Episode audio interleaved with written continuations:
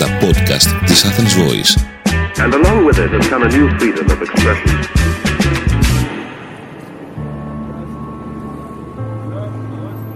Καλησπέρα, είναι το podcast «Οι Κυριακές του Κόσμου» με τον Νίκο Παναγιώτου Το Χρήστο Φραγκονικολόπουλο και σήμερα συζητάμε με αφορμή την ημέρα της Ευρώπης αλλά και την α, έκδοση και αντίστοιχη παρουσίαση έτσι, του βιβλίου του Χρήστου Φραγκονικολόπουλου για την Ευρώπη με την Κική Τσιλιγκερίδου. Κική.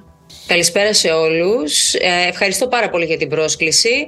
Ε, είμαι η Κική Τσιλιγκερίδου, είμαι δημοσιογράφος, απόφοιτης του Τμήματος Δημοσιογραφίας και Μέσω Μαζικής α, Επικοινωνίας του Αριστοτελείου Πανεπιστημίου ε, μ, και εργάζομαι στη Δημοτική Τηλεόραση Θεσσαλονίκη, στη DV100. Και την Κάλλη Ζάραλη. Κάλλη. Καλησπέρα και από μένα. Είμαι η Κάλλη Ζάραλη. Είμαι και εγώ απόφοιτη του Τμήματος Δημοσιογραφίας, διδάκτορας με τον κύριο Φραγκονικολόπουλο και δημοσιογράφος ε, στην ΕΡΤΡΙΑ. Πολύ ωραία. Εγώ να ξεκινήσω έτσι με μια προβοκατόρικη ερώτηση. Χρειάζεται να έχουμε ημέρες που γιορτάζουμε την Ευρώπη; Ποιο είναι το νόημα Ε, να έχουμε μια τέτοια μέρα; Για μένα χρειάζεται, ναι. Δηλαδή, η δική μου γνώμη είναι ότι ναι, φυσικά και χρειάζεται. Πάντα οι μέρες αυτές, οι επαιτειακές, ε, βοηθούν στο να κάνουμε απολογισμούς, βοηθούν να θυμόμαστε γιατί κάποια πράγματα είναι σημαντικά ε, και βοηθούν στο να φέρνουμε στην επιφάνεια ξανά πληροφορίες που μπορεί στην καθημερινότητά μας να χάνονται και να θάβονται. Και εν προκειμένου η πληροφορία είναι το πόσο σημαντικό είναι το ότι οι χώρες της α, Ευρώπης συμμετέχουν όλες μαζί έτσι, σε, μια, μ, σε μια κοινή οικογένεια και να σκεφτόμαστε και πού θα βρισκόμασταν αν αυτό δεν είχε συμβεί στην Ευρώπη. Πού θα βρισκόμασταν σήμερα αν η κάθε χώρα ήταν για τον εαυτό της στην παρούσα συγκυρία αλλά και όλα τα προηγούμενα χρόνια. Κάλλη. Ε, ναι, νομίζω και εγώ ότι έχει αξία παρόλο που είναι τόσο πολλές πλέον οι παγκόσμιες ημέρες και ε, μέσα στην επικαιρότητα χάνονται. Ε, η φετινή κιόλας που συνέπεσε έτσι και με τον εορτασμό της ημέρας της νίκης ε, στη Ρωσία ε, και γιορτάστηκε από την α, πρόεδρο της Επιτροπής, της Ευρωπαϊκής Επιτροπής με ένα ταξίδι στο Κίεβο. Νομίζω είπε κιόλα ότι εδώ είναι οι ευρωπαϊκές αξίες, εδώ προστατεύονται κάθε μέρα οι ευρωπαϊκές αξίες, αξίζει λοιπόν να είμαι εδώ. Νομίζω ότι είναι μια μέρα και για να αναστοχάζεται κανείς ε, και να ε, θέτει σίγουρα να, να αναγνωρίζει την αξία των ο, όσων έχουν γίνει αλλά φυσικά να θέτει και στόχους για το μέλλον έτσι, μέσα από τον προβληματισμό αυτό. Για εμένα αυτές οι μέρες ε, θα πρέπει να τις δούμε λίγο από την αρχή με ποια έννοια, με την έννοια το ότι αυτό που θεωρούμε ότι έχει κατακτήσει Ευρώπη δεν είναι δεδομένο για όλους ή δεν το θυμούνται όλοι.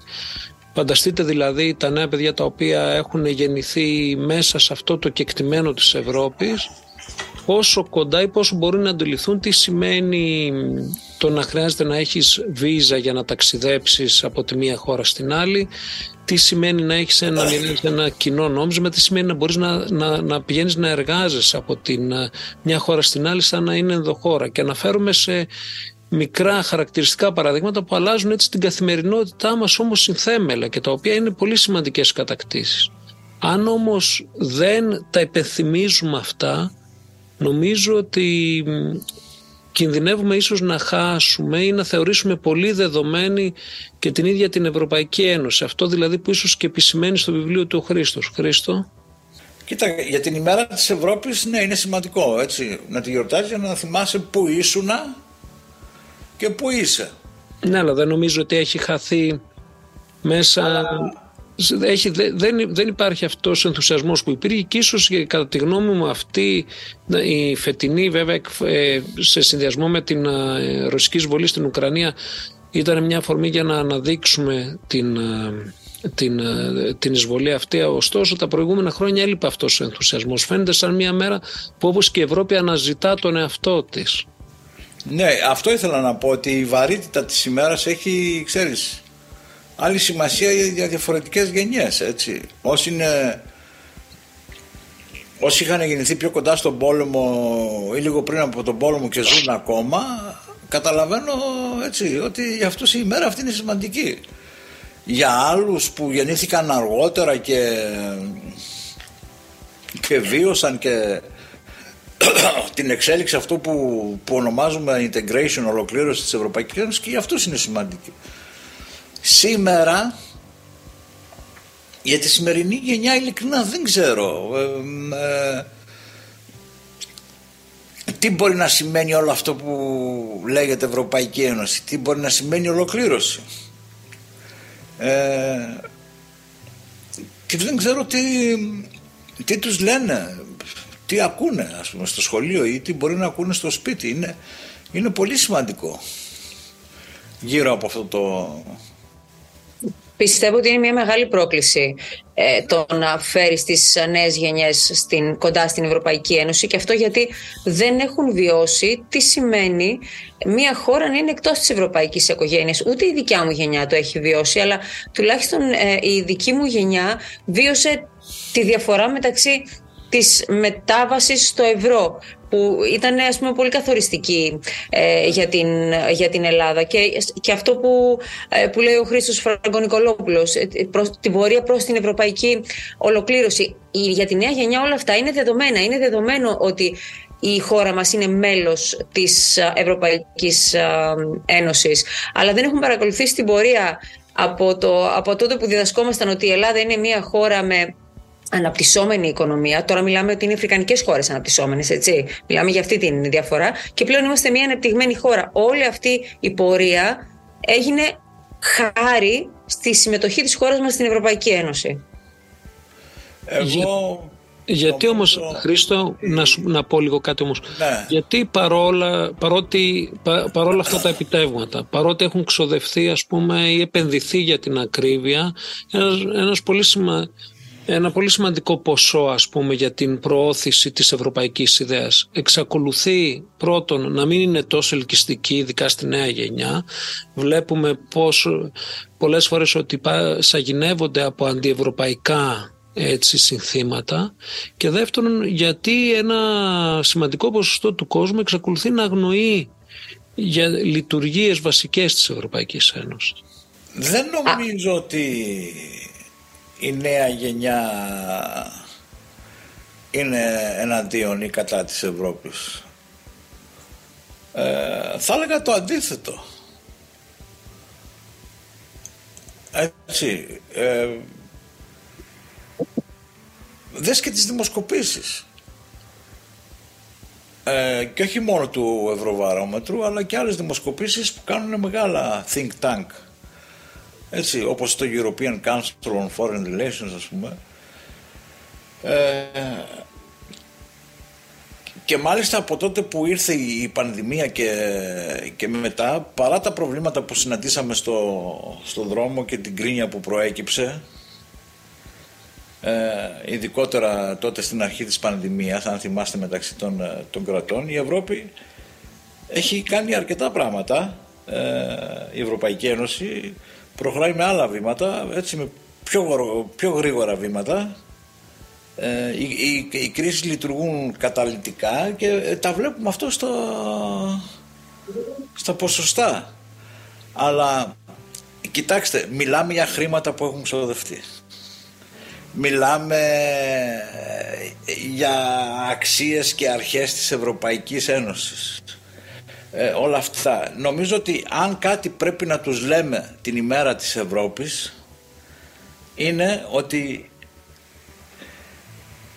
πώς ήμασταν και πού έχουμε φτάσει. Τι έχουμε κερδίσει δηλαδή πέρα από την ευρωπαϊκή ολοκλήρωση που είναι ένα σημαντικό έτσι, βήμα. Ε, πέρα από το καλό που μπορεί να έχει κάνει η Ευρωπαϊκή Οικονομική Κοινότητα ή η Ευρωπαϊκή Ένωση στα κράτη-μέλη και ειδικότερα στα μικρότερα κράτη-μέλη αυτό που έχουμε κερδίσει όχι ως Έλληνες αλλά ως πολίτες της Υπήρου της Ευρώπης είναι ότι έχουμε μάθει να συζητάμε. Αυτό είναι το σημαντικό. Πριν το 1945 δεν, δεν συζητάγαμε στην Ευρώπη. Σκοτωνόμασταν μεταξύ μας. Έτσι δεν είναι δημιουργήσαμε δύο παγκόσμιους πολέμους. Άρα έχουμε διανύσει πάρα πολύ μεγάλο δρόμο από το 45 και ύστερα και, και αν κάτι πρέπει να διασφαλίσουμε ε, είναι αυτό. Την ελευθερία και το ότι έχουμε μάθει να συζητήσουμε, να, να, να συζητάμε. Όλα τα άλλα διαφορές που αφορούν τη διαχείριση της κλιματικής αλλαγής, ε, τη διαχείριση ξέρω εγώ της οικονομίας κτλ.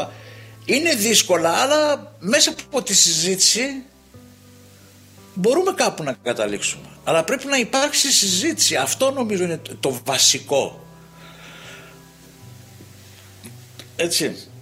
Τώρα σε ό,τι αφορά όπως είπε η Κική, δεν θυμάμαι ποιος το είπε η, η Κάλλη ότι χθε πήγε η πρόεδρος της Ευρωπαϊκής Επιτροπής στην, στην Ουκρανία και μίλησε για ανθρώπινες αξίες κτλ. Ναι, όλα αυτά είναι πολύ σημαντικά.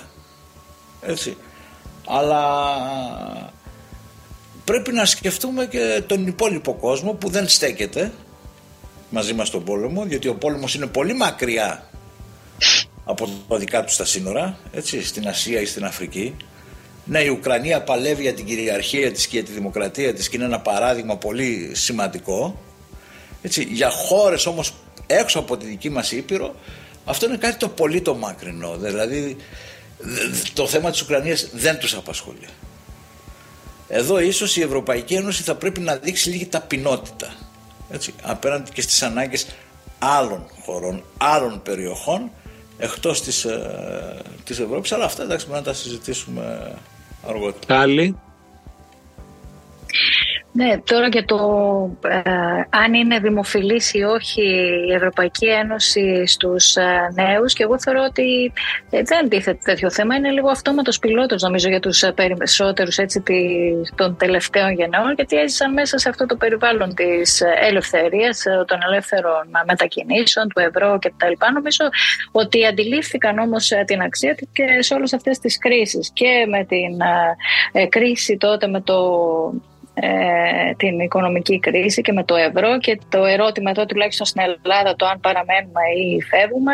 Ε, εντάξει τότε εκεί νομίζω το δίλημα ε, δημιούργησε προβληματισμό και έδωσε κατευθύνσει σε πολύ κόσμο. Από εκεί πέρα τώρα η διαχείριση της πανδημίας και όλων των κρίσεων αυτών των τελευταίων ετών ε, παρά τη δυσλειτουργία και το, το, τη δυσκολία που έχει η Ευρωπαϊκή Ένωση να παίρνει άμεσα αποφάσεις και παρόλο που ακούγονται τόσες φωνές και τα λοιπά νομίζω είναι αυτό που λέει και ο Χρήστος είναι σημαντικό ότι τίθενται ε, όλες οι προτάσεις και οι απόψεις στο τραπέζι ακούγονται και υπάρχει αυτή η, η όσμωση και η σύμπραξη. Από εκεί πέρα, ναι, η ταχύτητα νομίζω είναι το πρόβλημα για τον α, κόσμο. Αυτό έτσι ο, ο δεδαλώδης ε, τρόπος που είναι όλα δομημένα, οπότε είναι λίγο δυσνόητος, παραμένει δυσνόητος. Και γενικότερα ε, είναι και το θέμα της πολιτικής και πόσο αφορά τον κόσμο τώρα στην καθημερινότητά του. Δηλαδή τα πρακτικά πράγματα νομίζω ότι ενδιαφέρουν, ειδικά τους ε, νέους. Τώρα οι συζητήσεις έτσι γενικότερες και αυτά ίσως αφήνουν πολλούς ε, αδιάφορους. Αλλά νομίζω ότι η αξία της Ένωσης δεν, δεν αμφισβητείται, ε, της Ευρωπαϊκής Ένωσης δεν αμφισβητείται από κανέναν. Πάντως νομίζω ότι η, η, η, λειτουργία του Ευρωπαϊκού Συμβουλίου που είναι νομίζω και το πιο το νεότερο όργανο της ε, οικογένειας της Ευρωπαϊκής Ένωσης και των οργάνων της ε, στήθηκε την δεκαετία του 90 έχει βοηθήσει σημαντικά στο να λαμβάνονται αποφάσεις σύντομα σε εισαγωγικά σε ότι, τουλάχιστον ε, για την Ευρωπαϊκή Ένωση ε, σύντομα σε σχέση με το παρελθόν. Με Οπότε έχει παραστεί ανάγκη, αμέσως συγκαλείται ε, το, το Ευρωπαϊκό Συμβούλιο είτε σε επίπεδο πολιτικών αρχηγών είτε σε επίπεδο υπουργών και νομίζω ότι μπαίνουν κάτω τα ζητήματα και δεν βγαίνουν οι επικεφαλείς από τις αίθουσες αν δεν ληφθούν αποφάσεις. Έχουν βρεθεί πολλές φορές σε αδιέξοδο, αλλά νομίζω ότι είναι παραγωγικές αυτές οι συζητήσεις και ότι αυτή τη στιγμή συνολικά η Ευρωπαϊκή Ένωση αναζητά ένα μοτίβο και νομίζω ότι έχει αρχίσει και μια συζήτηση στο να ε, σταματήσει να ισχύει πια το βέτο στην Ευρωπαϊκή Ένωση. Διότι ε. Ε, ολοφάνερα υπάρχουν χώρες όπως η Ουγγαρία, για παράδειγμα, οι οποίες θέτουν βέτο για καθαρά ωφελημιστικούς λόγους ή επειδή επηρεάζονται από εξωτερικές δυνάμεις. Οπότε... Δεν ισχύει για όλα τα ζητήματα. Έτσι. Σωστά. αφορά αυτά κυρίως την άμυνα και την εξωτερική πολιτική. Ωστόσο πλήττει και μικρότερες χώρες ε, ναι. η κατάργηση του βέτο. Αλλά νομίζω έτσι έχει ανοίξει σε συνέχεια αυτό που είπε η Κική και η συζήτηση για την, ε, μια Ευρώπη δύο ταχυτήτων. Δηλαδή όσες χώρες επιθυμούν και θέλουν μια πιο στενή ένωση, να, να ανοίξουν ταχύτητα και οι υπόλοιπε να είναι σε μια πιο περιφερειακή χαλαρή σχέση καθώς νομίζω ότι Αυτά τα δύο ζητήματα αναδείχθηκαν ιδιαίτερα μετά την τελευταία διεύρυνση και μια αμφιθυμία που διέπει ας πούμε τις, ε, κάποιες από τις χώρες της τελευταίας ένταξης. Όμως με αφορμή και τα 40 χρόνια από τότε που, που ουσιαστικά υπογράψαμε την ένταξή μας στην ΕΟΚ τι θα λέγατε ότι θα, ποια θα πρέπει να, ποιες θα πρέπει να είναι οι προτεραιότητες της Ελλάδος μέσα στην ευρωπαϊκή οικογένεια και μέσα σε αυτό το σχήμα; Κάλλη. Ε, μεγάλο ζήτημα αυτό γιατί ε, νομίζω είμαστε και σε μια ε, εποχή που πάλι τίθονται, τίθενται τα θέματα του, της, ε, των εθνοκεντρικών προτεραιοτήτων κτλ. Ε, εγώ προσωπικά είμαι υπέρ της, ε, ε, έτσι, της ε, σύμπραξης και της συλλογικότητας, της συλλογικής προσέγγισης των ζητημάτων στην Ευρωπαϊκή Ένωση. Προφανώς και υπάρχουν εθνικές προτεραιότητες, αλλά νομίζω ότι σε αυτό το πλαίσιο θα πρέπει να υπάρχει ένας συγκερασμός. νομίζω το μεγάλο ζητούμενο είναι τι, τι θέλει και η Ελλάδα από τον εαυτό της και την παρουσία της στην Ευρωπαϊκή Ένωση. Είναι νομίζω και ένα υπαρξιακό θέμα ε, για εμάς ε, πολιτικά. Πρέπει και οι πολιτικοί μας αλλά και οι ίδιοι πολίτες να αποφασίσουμε σε ποια πλευρά είμαστε ε, και κατά πόσο εκτιμούμε την παρουσία μας εκεί ε, και να θέσουμε τις προτεραιότητές μας. Πάντως ε, βλέπουμε ότι η συζήτηση δεν αφορά μόνο την Ελλάδα, το που βρίσκεται, αφορά νομίζω αρκετές χώρες της Ευρωπαϊκής Ένωσης, όπως επίσης και τις περιφερειακές ε, συνεργασίες των χωρών. Βλέπουμε δηλαδή ότι και εντός της Ευρωπαϊκής Ένωσης οι χώρες γειτονικές κλπ. θέτουν τις προτεραιότητές τους για ε, συνεργασία και προτεραιοποίηση ας πούμε, κάποιων πραγμάτων που εξυπηρετούν τις δικές τους προτεραιότητες, τις περιφερειακές, δηλαδή εθνικές και περιφερειακές. Κική. Ε, εγώ πιστεύω ότι η προτεραιότητα της Ελλάδας σε ό,τι αφορά την Ευρωπαϊκή Ένωση θα πρέπει να είναι να έχει έναν ηγετικό ρόλο. Ε, δηλαδή, πρώτα-πρώτα να ξεκαθαρίσουμε λίγο ε, με τι σύστημα θα μπαίνουν οι ευρωβουλευτές μας στο Ευρωκοινοβούλιο. Αν θέλουμε χρήσιμους ανθρώπους ή αν θέλουμε ε, ανθρώπους οι οποίοι είναι δημοφιλείς και θα ψηφιστούν από, τον, από τους πολίτες οι οποίοι για κάποιο λόγο δεν θεωρούν ότι ακόμα, όπως φαίνεται εκ του αποτελέσματος τουλάχιστον, ότι η ψήφος που δίνουν ακριβώς στα μέλη του Ευρωπαϊκού Κοινοβουλίου έχει αξία. Διαφορετικά δεν μπορώ να φανταστώ για ποιο λόγο θα είχαμε αυτή τη συγκεκριμένη σύνθεση στο Ευρωκοινοβούλιο αυτή τη στιγμή με νομίζω έξι από τους ευρωβουλευτές μας αυτή τη στιγμή να έχουν δικαστικά προβλήματα, προβλήματα με τη δικαιοσύνη και ένας να είναι στη φυλακή μία να είναι με βραχιολάκι, δύο να είναι υποαίρεση, ε, υπο, υποέρευνα. Ε, εντάξει, αυτή η εικόνα δεν είναι σοβαρή. Πρώτα-πρώτα, λοιπόν, προτεραιότητά μας είναι να αποκτήσουμε μια σοβαρή εικόνα ε, στην Ευρωπαϊκή Ένωση, σε ό,τι αφορά το Ευρωπαϊκό Κοινοβούλιο τουλάχιστον.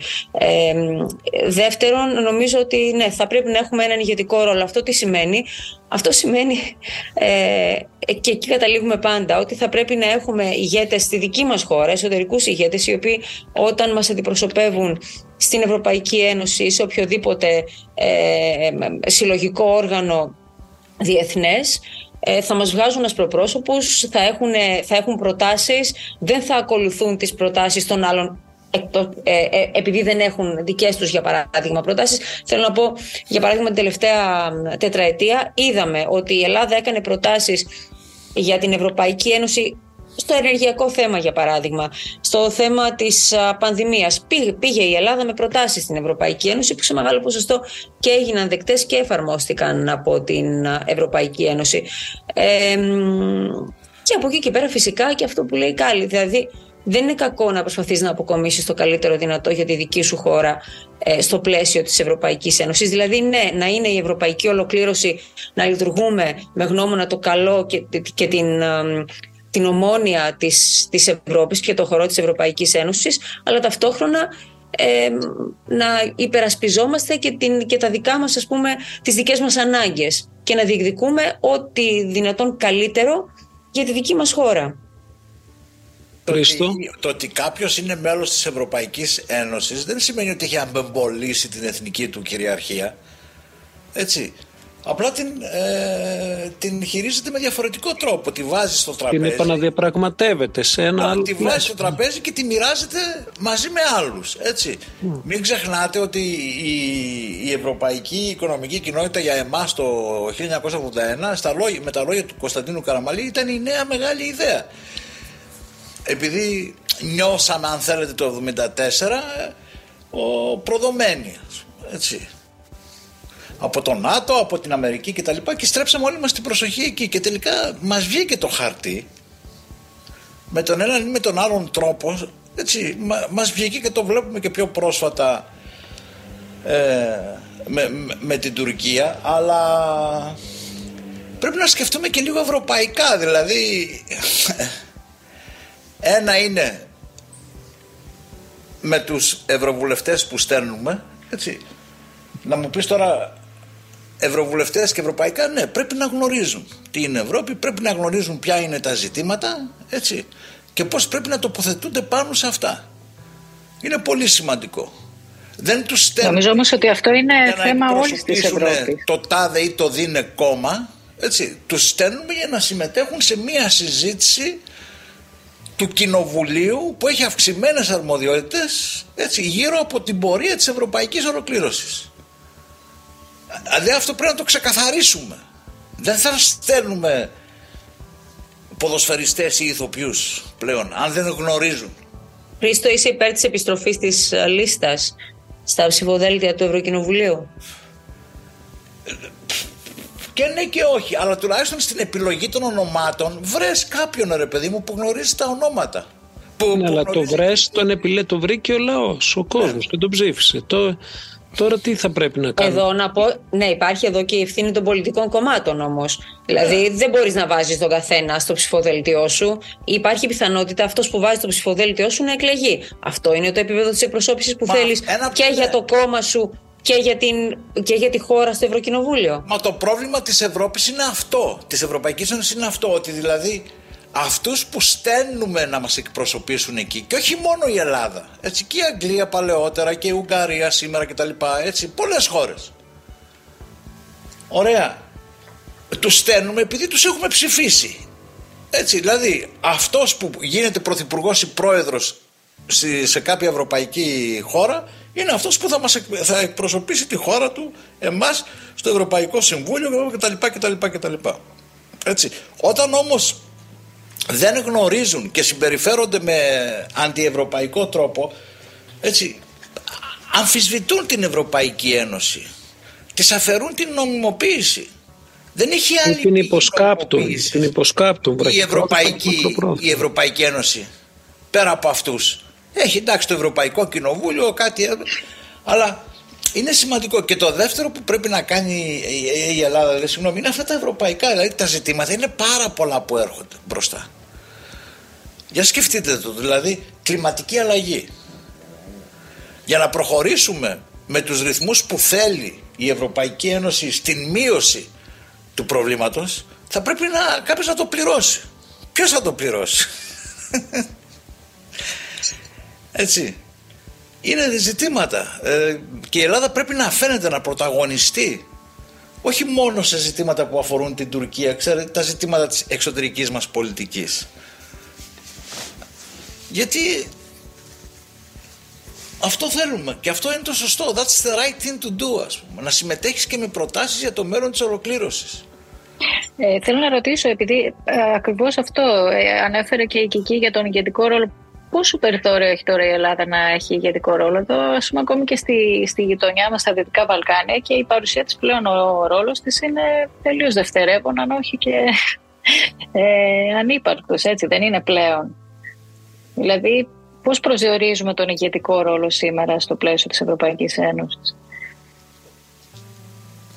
Εγώ, Καλά, εγώ κοίτα, πιστεύω ότι έχει αυτό να με κάνει το και με τα ηγετικό το πρόσωπα έχω εδώ. παρεξηγήσει στην Ελλάδα γενικά και δεν αναφέρουμε στην Κική τώρα, έτσι.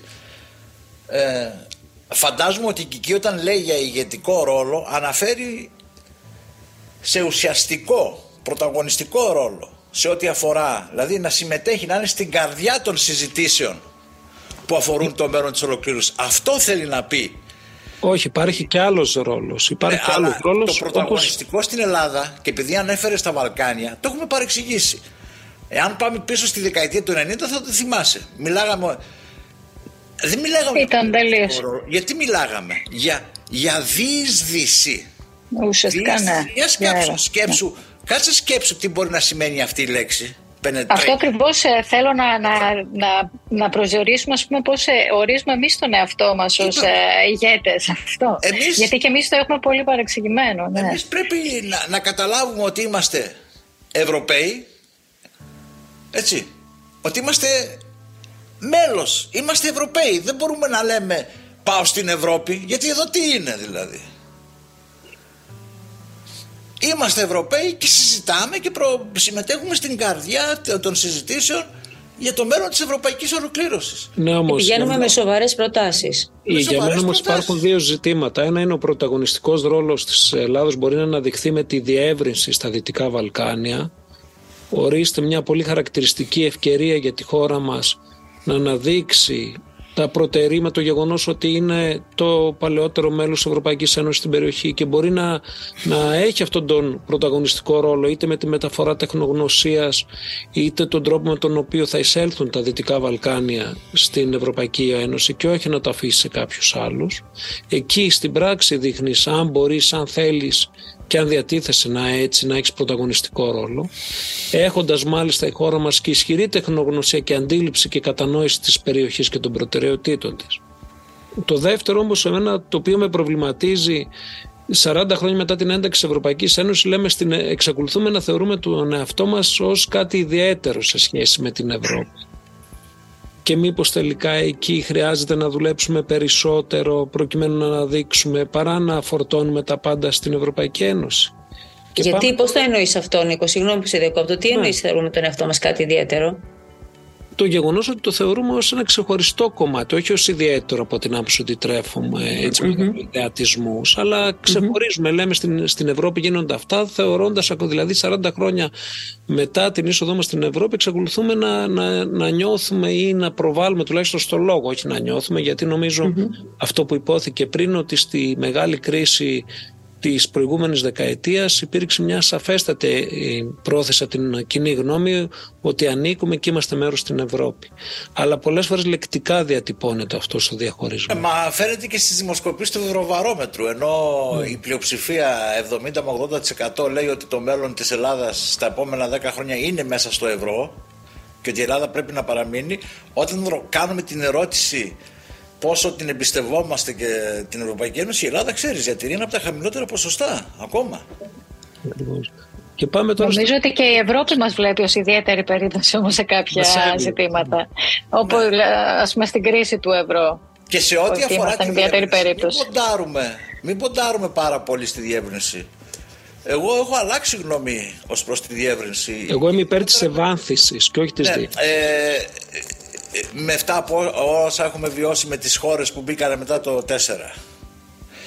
Και αυτή είναι και η δική μου άποψη, ότι δηλαδή ε, δεν θα πρέπει να κάνουμε βιαστικές κινήσεις. Είναι καλό να ξεκινούν οι συζητήσεις, ώστε οι χώρες αυτές να μπαίνουν σε μια ευρωπαϊκή πορεία και να αρχίζουν να προετοιμάζονται, αλλά δεν θα πρέπει να μπουν βιαστικά και χωρίς να πληρούν συγκεκριμένες προδιαγραφές και χωρίς αυτό το πράγμα να έχει οριμάσει, διότι θα έπρεπε να έχουμε πάρει το μάθημά μας από την τελευταία διεύρυνση.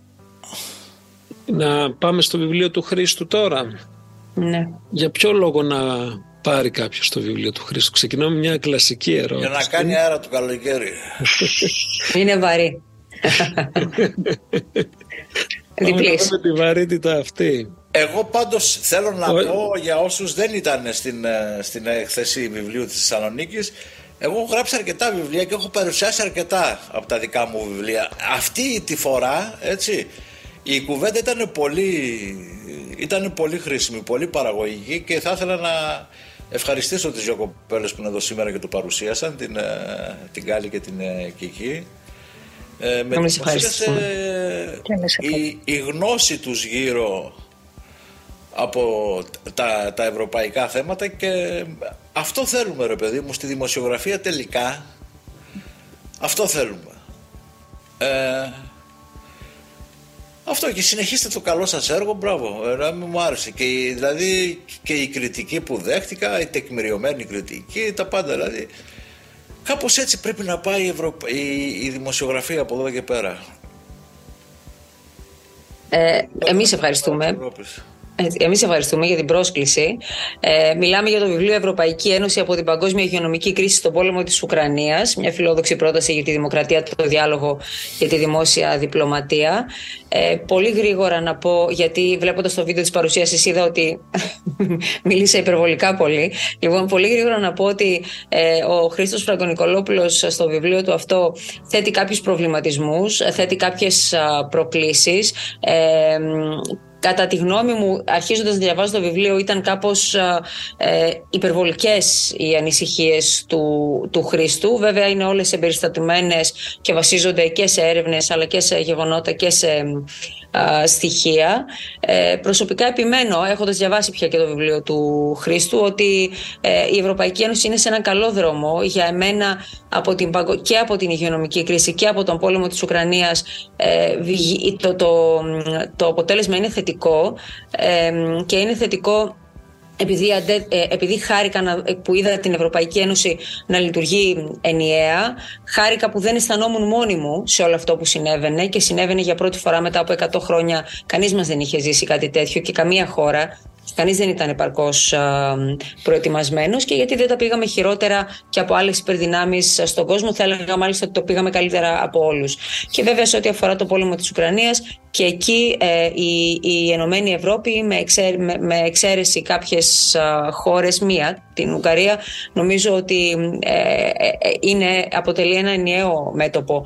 Ε, η στάση της είναι ξεκάθαρη απέναντι στην α, Ρωσία και απέναντι στον πόλεμο της Ουκρανίας, ακόμα και όταν μιλάμε για τη Γερμανία που ξέρουμε ότι η οικονομική της σχέση με τη Ρωσία ε, είναι μεγάλη και είναι και εξαιρετικά περίπλοκη. Κάλλη.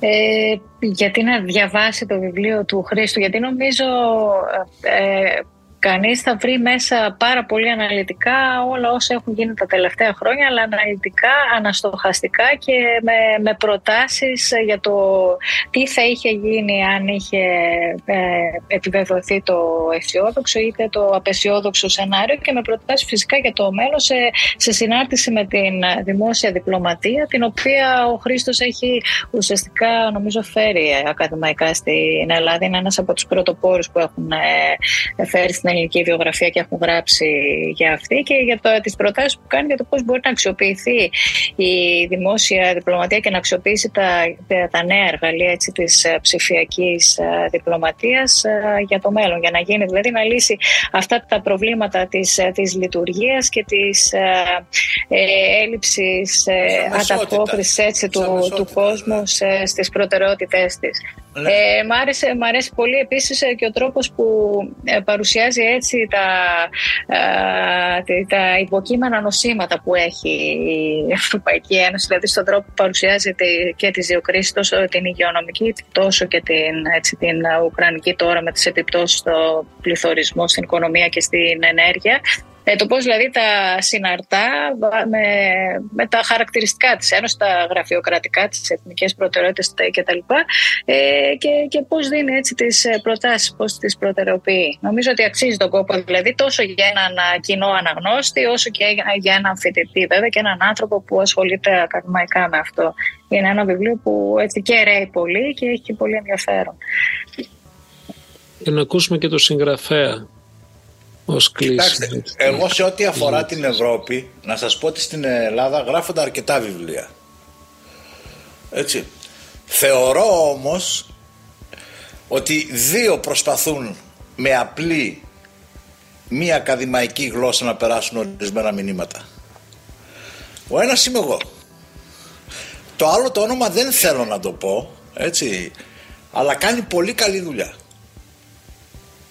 γνωστός καθηγητής με χρόνια εμπειρίας και ερευνητικής και διδακτικής αλλά και πρακτικής έτσι να το πούμε ο Λουκάς ο Τσούκαλης έτσι έγραψε ένα βιβλίο πρόσφατα για την ενηλικίωση της, της Ευρώπης το οποίο το θεώρησα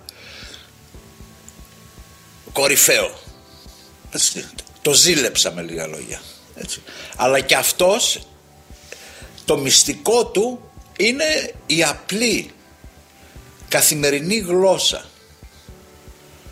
Έτσι. Παρουσιάζει στο βιβλίο που ήταν η Ευρώπη και κάνει μια τεράστια συζήτηση για τα προβλήματα που αντιμετωπίζει και πρέπει να αντιμετωπίσει στο μέλλον και νομίζω ότι και αυτό είναι ένα βιβλίο που πρέπει να διαβαστεί και αν μπορούμε εμείς οι τέσσερις να τον φέρουμε σε μια συζήτηση Νίκο εδώ να μιλήσουμε για την, ε, για την Ευρώπη. Τώρα, εμένα αυτό που μου, που, που μου αρέσει το δικό μου το βιβλίο έτσι είναι αυτά τα, αυτό που είπες και εσύ για τα υποκείμενα νοσήματα. Τη, τη, τη τσιμπήσαμε εκείνη και τη φράση μέσα στην αυτή την πανδημία. Μα τι ωραία. τα οποία είναι τρία είπαμε ο λαϊκισμός έτσι η παραπληροφόρηση, η αδυναμία και τα πολλά πράγματα. Είναι αυτή η, η, η λογική της διαλεκτικής δημόσιας διπλωματίας δηλαδή να ξεφύγουμε από τη λογική ότι η δημόσια διπλωματία είναι μόνο η επένδυση σε ζητήματα που αφορούν την παιδεία, τον πολιτισμό κτλ. Θα πρέπει να είναι και η επένδυση στα μεγάλα ζητήματα του σήμερα έτσι. Και να έχει και τη συμμετοχή των πολιτών. Αυτά τα διαλεκτικά συμμετοχικά σχήματα έχουν αρχίσει και καλλιεργούνται στην Ευρώπη. Πολύ πάρα πολύ. Και θα, θα έπρεπε να το σκεφτούμε και εδώ. Εγώ αυτό θέτω ως ε, ως νομίζω προτεραιότητα της Ευρώπης. Και μια και αναφέραμε την ευάθυνση λέει ο Νίκος για ευάθυνση. Ναι να υπάρξει ευάθυνση αλλά άμα έρθει σήμερα κάποιος που γνωρίζει τα ευρωπαϊκά και είναι μέσα στην Ευρώπη ή είναι στέλεχος ή είναι ακαδημαϊκός έτσι, και γνωρίζει και πει να αυτή είναι η νέα συνθήκη αυτή είναι οι νέοι θεσμοί έτσι πρέπει να προχωρήσουμε έτσι πρέπει να εμβαθύνουμε νομίζω ότι οι πολίτες δεν θα το καταλάβουν και θα το δουν ξανά ως μια προσπάθεια από τα πάνω προς τα κάτω.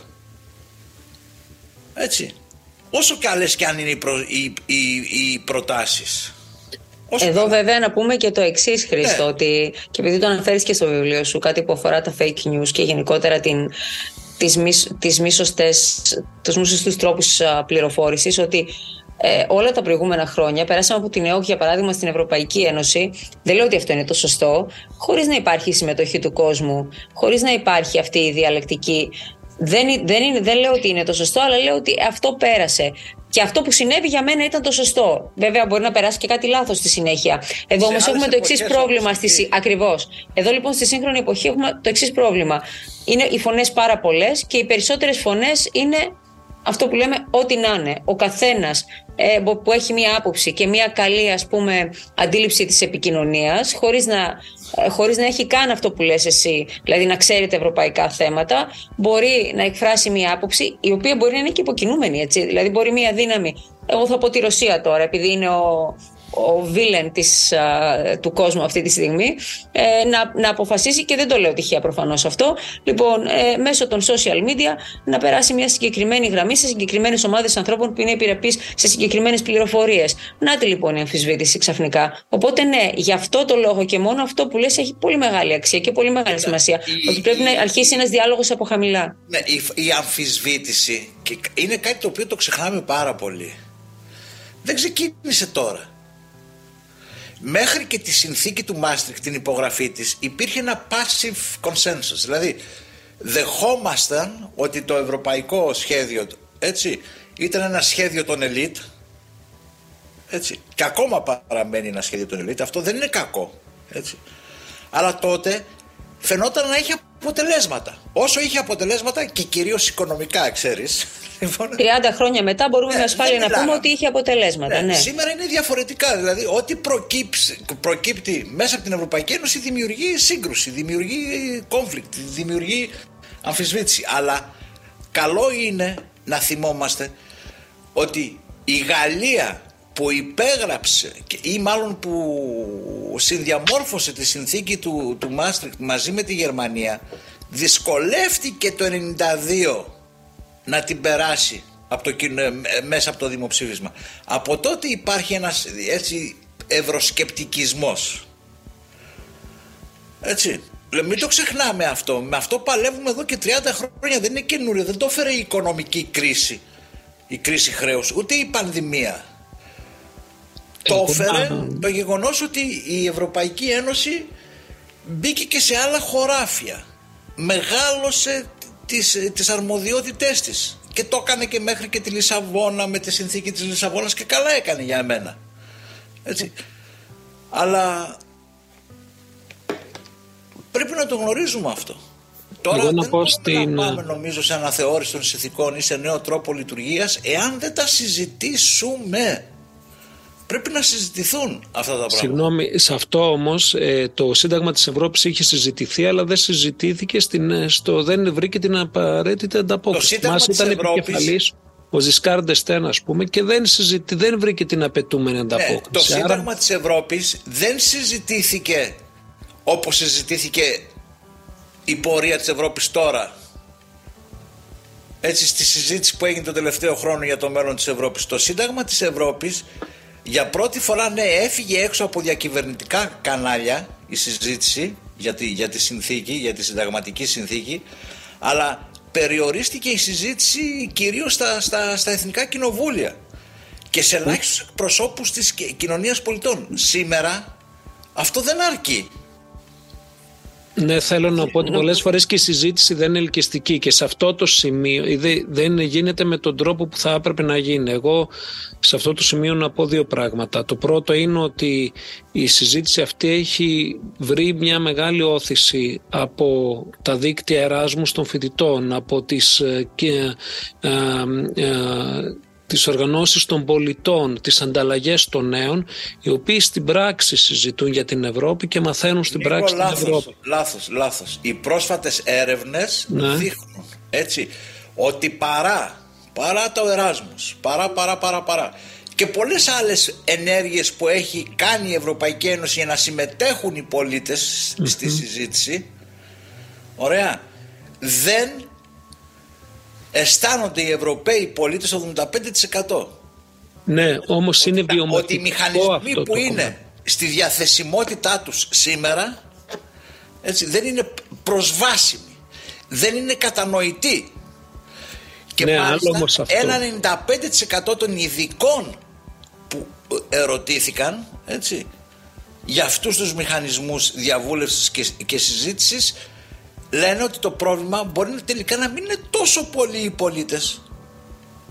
Όσο αυτοί που οι πολιτικοί έτσι, που δεν κάνουν ό,τι περνάει από το χέρι τους να πούν στους πολίτες ότι υπάρχουν μηχανισμοί διαβούλευσης και συζήτησης. Δηλαδή δεν τους προωθούν, δεν τους συζητούν με τους Ωραία. πολίτες. Αυ- Εντάξει, Είναι- νομίζω είναι ότι ανοίγουμε μια σημαντικό ευρύτερη συζήτηση η οποία θα μπορούσαμε Ναι. να την εξετάσουμε και υπό το πρίσμα ας πούμε της, ε, της, ε, της δικής μας ας πούμε έτσι, περίπτωσης το να δούμε το πόσοι πολίτες συμμετέχουν ή πόσες επαγγελματικές οργανώσεις συμμετέχουν στις συζητήσεις που πολλές φορές γίνεται. Ωστόσο, για να κλείσουμε και αυτή τη σημερινή μας συζήτηση και ε, ανοίξαμε νομίζω τη θεματολογία και για τις επόμενες να κρατήσουμε το εξής ότι το βιβλίο του Χρήστου για μένα ε, επιμένει σε κάτι το οποίο είναι ζητούμενο και αναγκαίο. Το γεγονός ότι θα πρέπει να συζητούμε για την Ευρώπη και ειδικά για τους όρους, τους τρόπους με τον οποίους είμαστε μέσα σε αυτήν ως πολίτες ευ- ευρύτερων συνόλων και όχι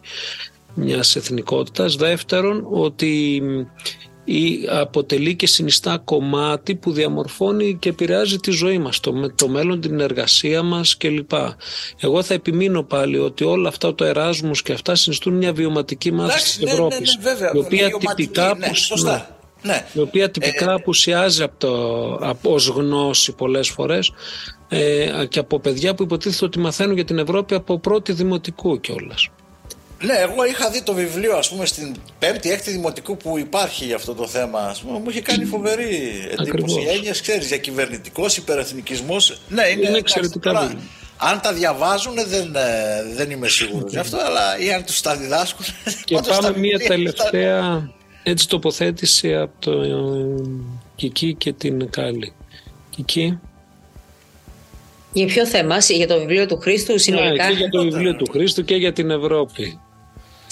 Ε, η δική μου στάση είναι πάντα υπέρ της Ευρώπης. Θα ήθελα πάρα πολύ ε, να, να, να ζήσω την ευρωπαϊκή ολοκλήρωση, δηλαδή ε, η ευκαιρία που χάθηκε με το Ευρωπαϊκό Σύνταγμα να ξανάρθει ε, και να μπορέσω να ζήσω αυτό που λέμε ευρωπαϊκή ολοκλήρωση. Ε, νιώθω βέβαια ήδη πολίτης της, της Ευρώπης και όχι μόνο της Ελλάδας, νιώθω Ευρωπαία πολίτης. Δεν είμαι σίγουρη βέβαια ότι αυτή, αυτό το συγκεκριμένο timing είναι το σωστό για να γίνει αυτή η συζήτηση που προτείνει προτείνει ο Χρήστος. Και αυτό επειδή έχουμε άνοδο του λαϊκισμού, επειδή έχουμε έξαρση των fake news. Ε, και ε, βέβαια βλέπουμε ότι έχουμε και άνοδο του εθνικισμού, ακραίων κομμάτων σε όλα τα εθνικά κοινοβούλια και ούτω καθεξής. Από την άλλη, ε, δεν είμαι καθόλου σίγουρη ότι μια τέτοια συζήτηση δεν θα προκαλούσε ένα φιλοευρωπαϊκό ρεύμα. Θα μπορούσε δηλαδή ε, μια τέτοια, αν, αν άνοιγε μια τέτοια συζήτηση να είχε ένα όφελος στο τέλος. Δεν μπορώ να, το πω, να, να, πω αυτή τη στιγμή. Σε κάθε περίπτωση η γνώμη μου είναι ότι ε, το βιβλίο που παρουσιάσαμε με τον Χρήστο πρόσφατα είναι ένα εξαιρετικά χρήσιμο βιβλίο. Ε, δείχνει πώς η Ευρώπη χειρίστηκε τις κρίσεις των τελευταίων 15 ετών και πώς η ίδια εξελίχθηκε και μεγάλωσε και ορίμασε μέσω από, αυτής της, μέσα από αυτές τις κρίσεις αλλά ταυτόχρονα ποιες από τις αδυναμίες της βγήκαν στην, στην επιφάνεια και βέβαια προτείνει και τρόπους πώς να αντιμετωπίσουμε αυτές τις αδυναμίες. Σίγουρα είναι μια συζήτηση που είναι χρήσιμη, να, χρήσιμο να γίνεται και να γίνεται συνεχόμενα. Ε, ε, να είναι μια ένα η συζήτηση δηλαδή για το πώς μπορεί ε, αυτή η κοινή μας πατρίδα να πάει μπροστά. Πάντως δεν έχουμε ένα νέο σχέδιο για Δήμητρα από το Χρήστο. Καλή, καλή τι... Ε, ναι, νομίζω και εγώ ότι θα εστιάσω σε αυτό, ότι είναι πάρα πολύ χρήσιμη αυτή η συζήτηση και, πρέπει να, και πολύ επίκαιρη και πρέπει να γίνεται πάντα παρόλο που και αυτή η συγκυρία δεν είναι η καλύτερη ε, και σίγουρα μας οδηγεί σε, σε χρήσιμους προβληματισμούς και συμπεράσματα. Και επίσης, ε, για να συνθέσω και το βιβλίο του Χρήστου, ε, ο τρόπος που ε, τα δίνει όλα αυτά επιβεβαιώνει ας πούμε και ε, συμπυκνώνει το ότι είναι τελικά ίσως ένας δημιουργικός και παραγωγικός ευρωπαϊστής, έτσι, μια παραγωγική ευρωπαϊκή, φιλοευρωπαϊκή προσέγγιση. Το να βλέπεις ε, την Ευρώπη ε, όπως είναι, να βλέπεις αυτά που σου δίνει, αυτά που κάνει, τα μειονεκτήματά της, τα ε, νοσήματα αυτά τα, ε, που έχει και να, να μπορείς να προτείνεις λύσεις με ανοιχτό και καθαρό μυαλό, χωρίς να διατηρείς αυτά τα ταμπού ε, που πολλοί έχουμε, ιδιαίτερα όσον αφορά έτσι, την Ευρωπαϊκή Ένωση και σε συνάρτηση βέβαια και με τις εθνοκεντρικές μας ε, αντιλήψεις. Κοιτάξτε, είναι σημαντικό να γνωρίζετε εσείς και, και αυτοί που μας ακούνε ότι η Ευρωπαϊκή Ένωση η Ευρωπαϊκή Επιτροπή που χρηματοδοτεί αυτές τις δύο έδρες Ζαν Μονέ που έχω πάρει ζητάνε να είσαι κριτικός και αναλυτικός. Δεν σου λένε ξέρεις, άντε πες αυτά που πρέπει να πεις για την Ευρώπη. Θέλουν να είσαι κριτικός, δηλαδή να αναβάλεις το μαχαίρι βαθιά μέσα και να τους κάνεις κριτική. Με τον Νίκο πρόσφατα ε, ή ακόμα συμμετέχουμε σε ένα πανευρωπαϊκό πρόγραμμα 17 πανεπιστημίων που έχει να κάνει με την ε, πολιτική συνοχής της Ευρωπαϊκής Ένωσης. Το πώς μπορεί να διδαχθεί. Πώς μπορεί να διδαχθεί. Ναι, πώς μπορεί να διδαχθεί. Και, και ετοιμάζουμε ένα μοντέλο με τον ίδιο το πώς μπορεί να διδαχθεί. Και η εντολή που πήραμε έτσι, είναι ότι πρέπει να είναι κριτικός προς την πολιτική συνοχής. Δηλαδή δεν μας ενδιαφέρει να μας πείτε τι έχει γίνει και ποια είναι τα θετικά αποτελέσματα μόνο. Θέλω να είστε κριτικοί απέναντι σε αυτό. Πάντως αυτό η Ευρωπαϊκή Ένωση στο σύνολό της έχει μια δυναμία έτσι, στην αυτοκριτική ναι, και ναι, την ειλικρινή κριτική για τον εαυτό της. Η κριτική που συζητάει δείχνει ίσως και αυτό την τάση προς την ε, συζήτηση και την αναζήτηση ίσως λύσεων έτσι, ή εναλλακτικών προτάσεων έξω από την γραφειοκρατία της Ευρωπαϊκής Ένωσης. Μπορεί να ισχύει και αυτό. Μακάρι, θα δούμε.